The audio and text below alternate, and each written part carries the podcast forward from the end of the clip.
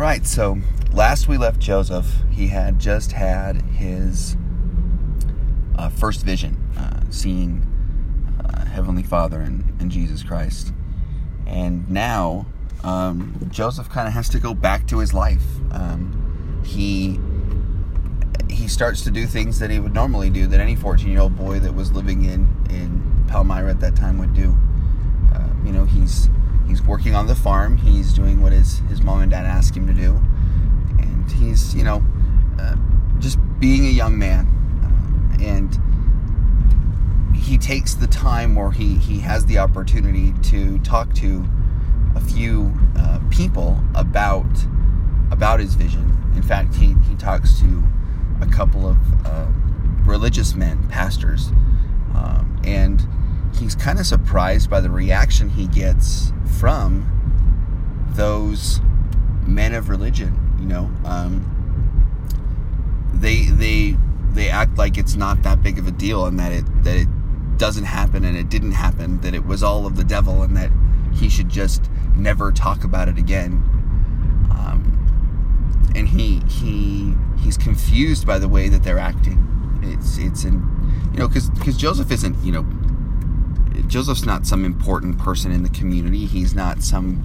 some guy that that is going to do anything of, of real consequence in his mind and in his words he says, I'm not going to be a person of consequence. I'm probably just going to grow up to be a farm boy and then be a farmer, and, and that's it. And yet, these men of religion, as soon as they hear about his vision, start to uh, persecute him, to make fun of him, to uh, ridicule and, and, and, and belittle him and act as if he's crazy or, or he, he needs to be stopped because he's doing the work of the devil. And and Joseph is is very confused by all this. So in fact, at, a point, he starts to uh, well, he just quits telling people about the vision. He's, he kind of gets real quiet about it. Uh, we don't have a lot of uh, a lot more accounts of him talking to people about the vision until after the church is established and after all the things that happened to Joseph happened to him. So it's it's interesting because he had he says this in, in the in the verses that you just read.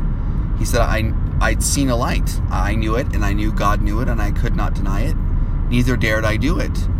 You know, he he was uh, uh, he was not going to be shaken because he knew what he saw, and even though people were making fun of him and were calling him all sorts of names, and even at times threatening him, um, you know, threatening his life and, and his family, he he couldn't say he didn't see it because he knew what he saw. So after all this happens, Joseph kind of just starts being a boy, starts being a young man in in uh, in Palmyra, and begins to do things that you know he feels like uh, a person who is called of God shouldn't do. Now that that doesn't mean, and, and we can't, we should not think that Joseph ever did anything uh, super bad or super wrong. Um, but Joseph made mistakes like everyone else did, and and so uh, a little while after his his first vision, actually a long while, he was about 17 years old at this point.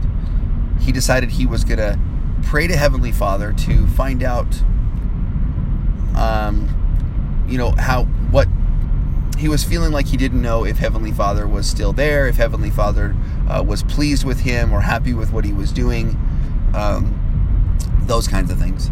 So um, he decides to kneel down, he decides to pray. And when he does this, um, he, he fully expects to have some sort of, I don't know what the best word is, sign given to him um, that of what he what, what Heavenly Father thinks of what he's doing. Um, so as as it as it happens, he kneels down beside his bed to pray. Um, what's interesting about this is that as he's kneeling to pray, he he offers up, you know, his prayer to his heavenly Father, and immediately um, a light begins to appear in his room. And we know the story, right? Um, it's Moroni. And Moroni has come to tell Joseph, hey, um, Heavenly Father has a mission for you. He has something that you need to do. And Joseph listens carefully to what Moroni has to say, um, including the part where Moroni tells him that there is a book that is written on golden plates that is put inside of a hill that is uh, close to his house. And that he's going to use this book or, or, or translate this book. Um, and that's the job that Heavenly Father has for him right now. Um, Joseph is just very surprised by what happens, and uh, the the messenger Moroni obviously leaves. He he the uh, the light. It's interesting how Joseph describes the light that comes into his room. Uh, you know, it's like the light that comes into his room actually comes off of this person, and then when the person leaves, the light gathers back up on the person, and then he goes back up um, into what what Joseph says is a conduit into heaven, or kind of like a big pipe. So Joseph is just totally uh, blown away by, by what is told to him um, and is kind of sitting there thinking about all of this when immediately that light appears again in his room. And there is Moroni once again telling him the exact same thing uh, that he told him before. And this happens not not twice, but three times throughout the night. So um, it actually takes all night. Um, Moroni comes, he talks to him, uh, he leaves. He comes, he talks to him again, he leaves. He comes, he talks to him again, he leaves. Now, Moroni has basically been given the responsibility, it appears, from Heavenly Father to prepare Joseph um, in, in all the things he needs to be prepared in to translate the Book of Mormon. But Joseph isn't prepared at that time to do it, as you've read. Um, in fact, when he goes to the hill and sees the uh, where the plates are, are, are buried, he he opens them up and they're kind of in a stone box. Uh, he he he goes to grab them or take them, and and Moroni appears to him and says, "Hey, no, now's not the time. You, you don't take those plates." But he was to return there once a year and he, he does. He returns there once a year until the time is right for Joseph to get the plates. Now, a lot of things happen to Joseph between that time that he talks to Moroni and the time that he actually gets the plates. He meets Emma, who is his wife. He marries her. He actually moves to where Emma lives for a while. Um, this isn't in order. He moved to Emma. He moved to Emma, where Emma lives, meets Emma, marries Emma, and then comes back to to Palmyra. So we're not going to get too far into the translation of the Book of Mormon. We'll probably talk more about that as we talk about church history. But I think it's important that we understand a couple of things from this situation, and then we'll get into First Nephi um, and the introduction to the Book of Mormon and all that stuff in our next podcast. Um, but right now, Braden, what we need to understand is this we need to understand that Heavenly Father had a job for Joseph to do. And Joseph wasn't prepared for that job, so Heavenly Father helped him to be prepared over a period of about five years. Now, Joseph, again, told people about this vision, about seeing Moroni, about the plates of gold. And he, like a lot of prophets, he just he just has to tell people about the great news and the great things that are happening. But of course, uh, evil people and Satan aren't aren't happy when prophets are doing what they're supposed to be doing, and so they they employ all of their techniques and all of their uh, their ways of doing things to try and stop him. So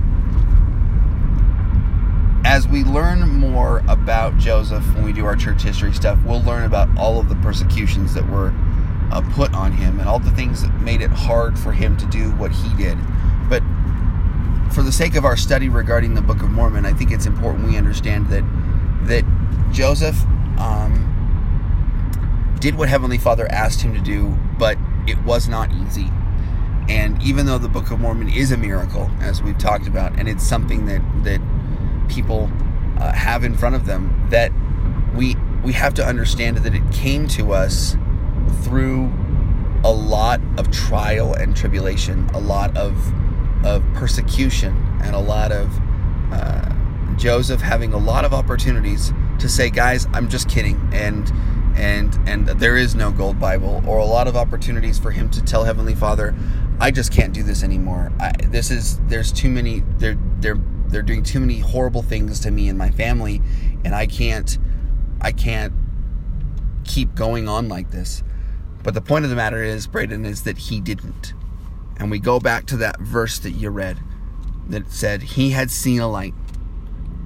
He knew it. He, God knew it. Um, he couldn't deny what he saw, and he didn't dare deny it because he knew that Heavenly Father had called him on a mission, had called him to do something. So let's let's remember that let's remember as we get into the Book of Mormon, we'll do the introduction and those types of things in our next podcast. Um, let's remember that Joseph was called to do a work that seemed impossible for a young man who was uneducated, and yet he did it.